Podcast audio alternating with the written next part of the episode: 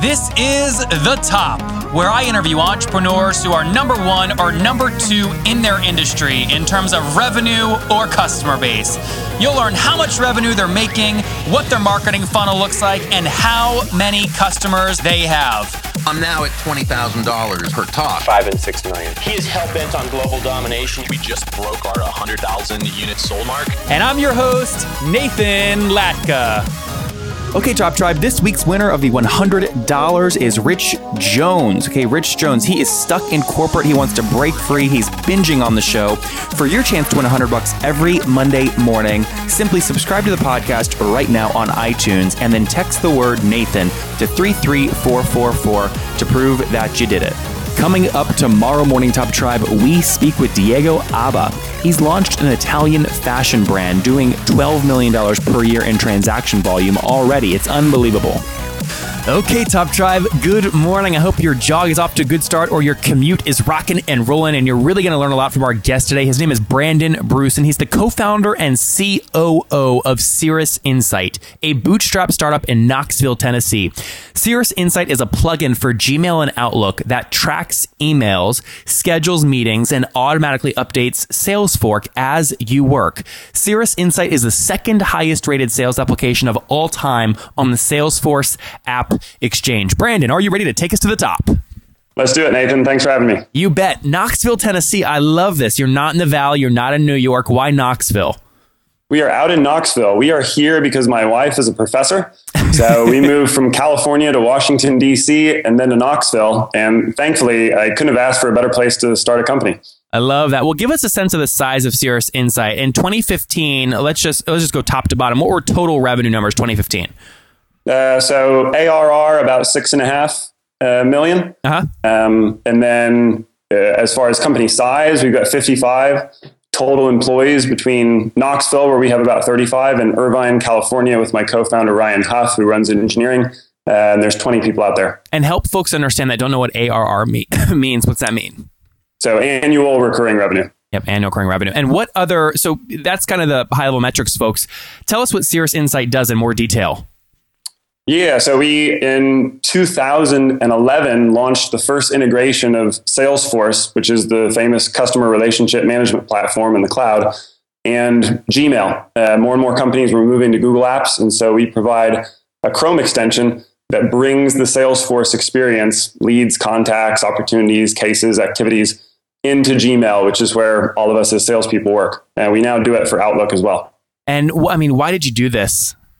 It, it was really built for ourselves. Uh, we found ourselves constantly switching back and forth between Gmail, uh, where we did email, and Salesforce, where we, we tried to keep track of customer relationships and run pipeline reports and forecasts. And we didn't want to spend all day jumping between two browser windows. So we decided let's bring Salesforce into Gmail, where we were actually talking with customers, and then be able to update it from there. So what you were you were at another company doing sales or something?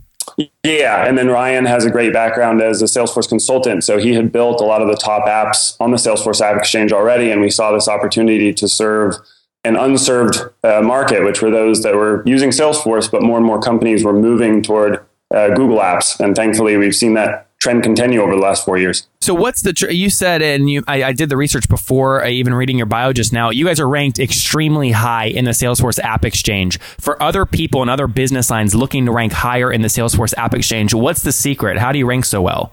I mean, the algorithm I think has, has changed slightly over time, but one of the things that helps us the most is that we are an end user based application. So you don't install Cirrus Insight just once for your org. Instead, if you've got a thousand salespeople, uh, they will all use Cirrus Insight, and we benefit from that because those thousand people can come in and write nice reviews about the app, tell the world how they use it, why it was valuable in their daily workflow, uh, and that's been really, really good for us. So we've got you know over 1,100 reviews on the App Exchange, which you know puts us behind some pretty famous apps like DocuSign and EchoSign. Yeah, you've got uh, you got 1,163 reviews. That's really the key to moving up in App Exchange is getting those reviews written.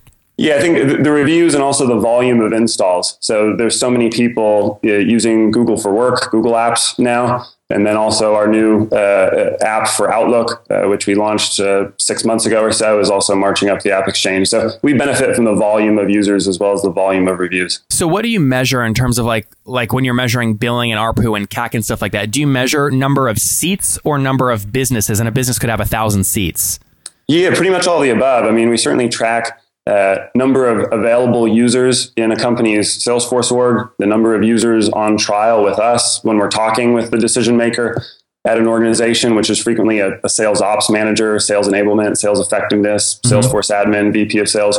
We're looking for customer facing roles. So we serve not only salespeople, but also folks that work in customer support and customer success. Anyone that's in the inbox and the calendar a lot working with customers benefits from our app. It's a big time saver and it helps organizations actually adopt Salesforce, which is one of the big challenges of, of any CRM platform, is that it's hard to get people to go in and update manually uh, a database. So how many I guess the right question is I don't know if it's seats or businesses. How many how many total seats are people paying for on your platform as of January 2016? Yeah, we serve about 100,000 end users and those are spread across over 3500 organizations. Okay. And do people, obviously, the organization is typically the one paying for it, right? People aren't paying for their own seat. We, we see a combination of both. Uh, okay. So certainly our largest uh, customers, are, uh, which have thousands of seats, the, the company is paying for it. But we see a lot of uh, bottom up deals as well, where salespeople find the app so useful, uh, they'll just come and pay out of pocket and expense it. Uh, or just consider a cost of doing business and you know earn it out in, in running more commission. And so, what is I smart because it ties back to obviously product productivity and quota beating uh, kind of metrics. What uh, what do people pay? What's the average ARPU? So today it's nineteen dollars a user a month, uh, paid annually, and then we just introduced a, a new plan, a closer plan, uh, about six weeks ago that includes some additional functionality like the ability to mass email out to customers and some higher end uh, calendar integration with Salesforce. So, am I doing that? Uh, can I do this math this directly to get your monthly recurring revenue? Do I just take 100,000 seats times 19? No, unfortunately not. Yeah, I was going to say that's awesome. a much bigger business. yeah, that's a much bigger business. We're looking to hit those numbers, but uh, our price formally four years ago when we launched was nine dollars user a month, and then certainly we've seen some deals that are uh, as the number of seats increases, uh, the price per seat decreases. So there's there's a level of volume discounting that you see. Uh, which is not unusual across the software as a service market. So maybe instead of doing ARPU, because maybe that's less relevant because of pricing changes and volume discounts, what was what was MRR in January of 2016, so we can get a run rate?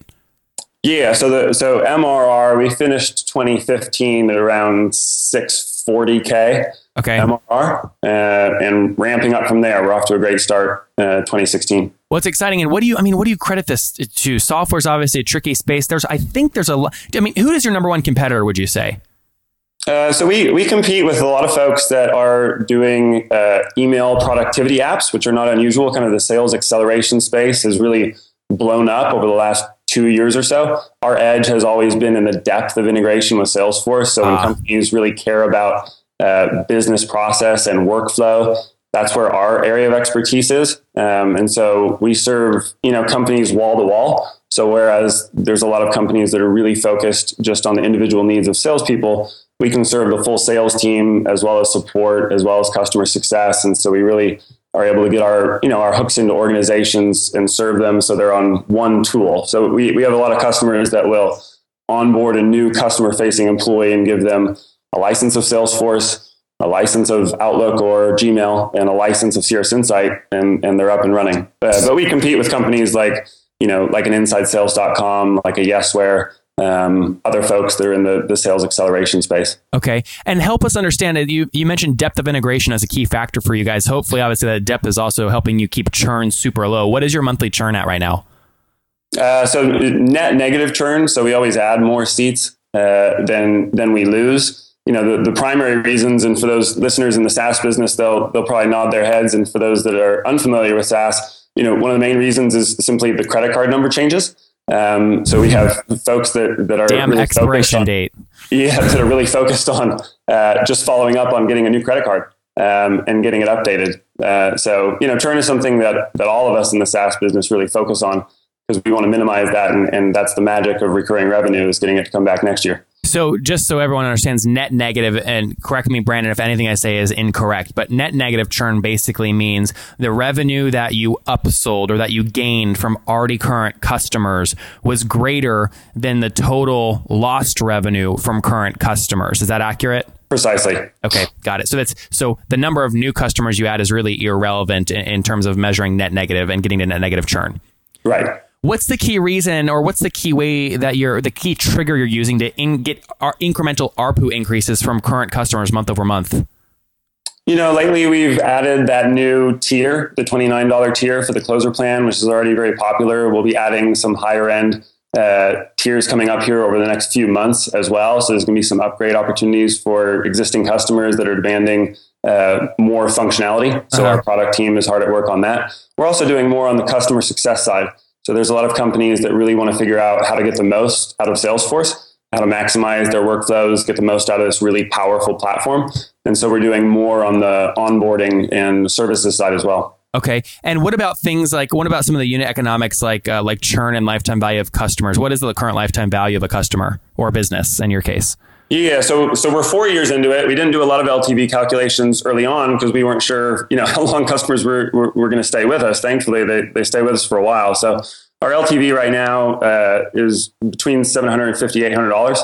Um, you know, cost of customer acquisition is about eighty five bucks. Mm-hmm. So you know, we're able to recover our our CIC pretty fast. What's um, what does CIC mean? Uh, so CIC meaning cost of customer acquisition. Okay, um, same customer thing as acquisition cost. Okay. Yep. Yeah. So that's the, that's our CAC figure. And so, uh, and where are you spending most of that money? Is it just ads?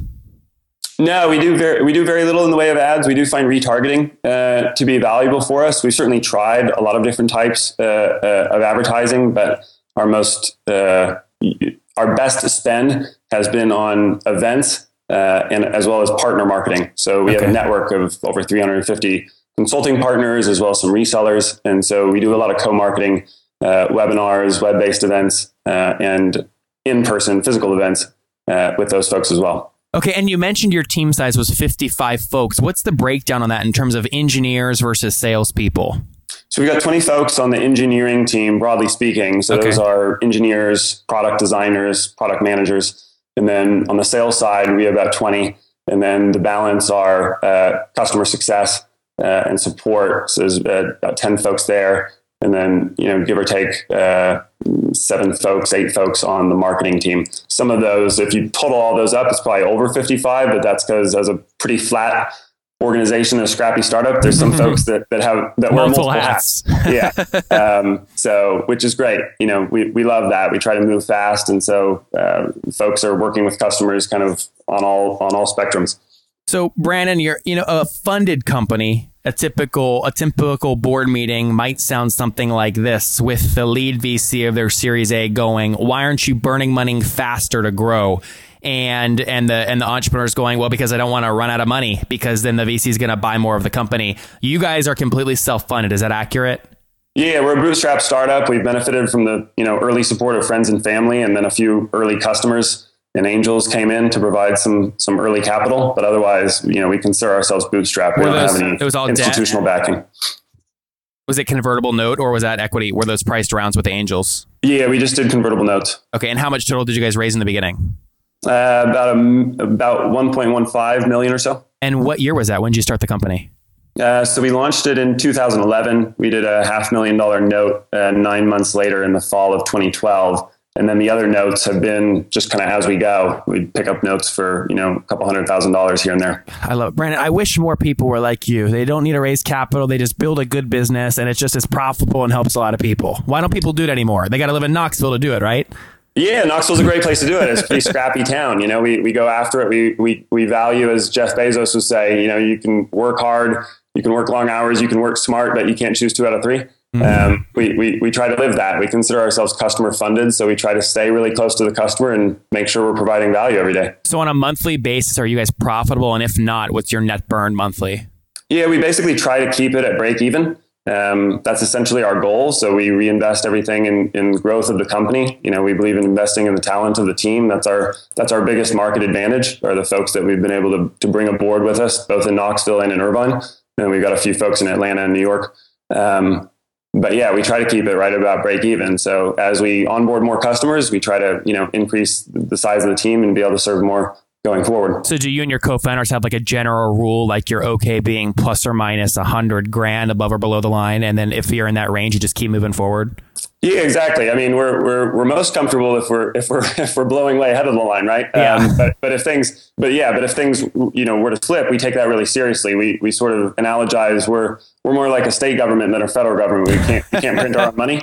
So we got to keep a pretty balanced budget. Yep. So what do you think that you'll do? Uh, I think you said you're doing 640 grand in MRR in December 2015. Maybe you're doing 650 January. What what are you guys hoping to hit revenue wise uh, here in 2016? What would be a big goal for you guys? I mean, we we we we've set our sights on doing you know about uh, 16 million in bookings or so. So oftentimes we'll we'll, we'll look at, at top line bookings uh, for the sales team. So trying to get those deals in the door. Some of them may be multi year, um, but we love those all the same. Um, so yeah, if we can finish the year at a 15 to 20 million run rate, um, then that would be awesome. So what would that be? That would be what about 800 grand, eight nine? Well, no, about a one one two one three. Yeah, Monthly? getting, getting into the getting into the into the you know one and a quarter, one and a half Yep. uh, million MRR uh, run rate would, would be a great place for us. That'd be huge. I mean, if you're doing 650 now, that's basically doubling. I mean, that's that'd be incredible. Yeah, Um, it's a big jump. Having these extra tiers uh, is already starting to help a lot, and then we're really ramping into this Outlook market, which you know by most estimates is about seventy five percent of the market, and those customers are four or five times larger. Uh, we continue to focus on the Google market, of course, because uh, it's awesome and it's what's gotten us here. But now we have a great expansion opportunity to build off the platform. I'm resisting the urge to make an old people outlook joke, but I'll, I'll stay away from that for the sake of any of your customers that might be listening. Hey, we just want to meet salespeople where they are. There you go. That's a sexy way to say it. Okay, Brandon, before we get into my favorite part of the show, if people want to connect with you personally online and just track your success, where can they do that? Uh, so we're on Twitter, of course, at, at Cirrus Insight.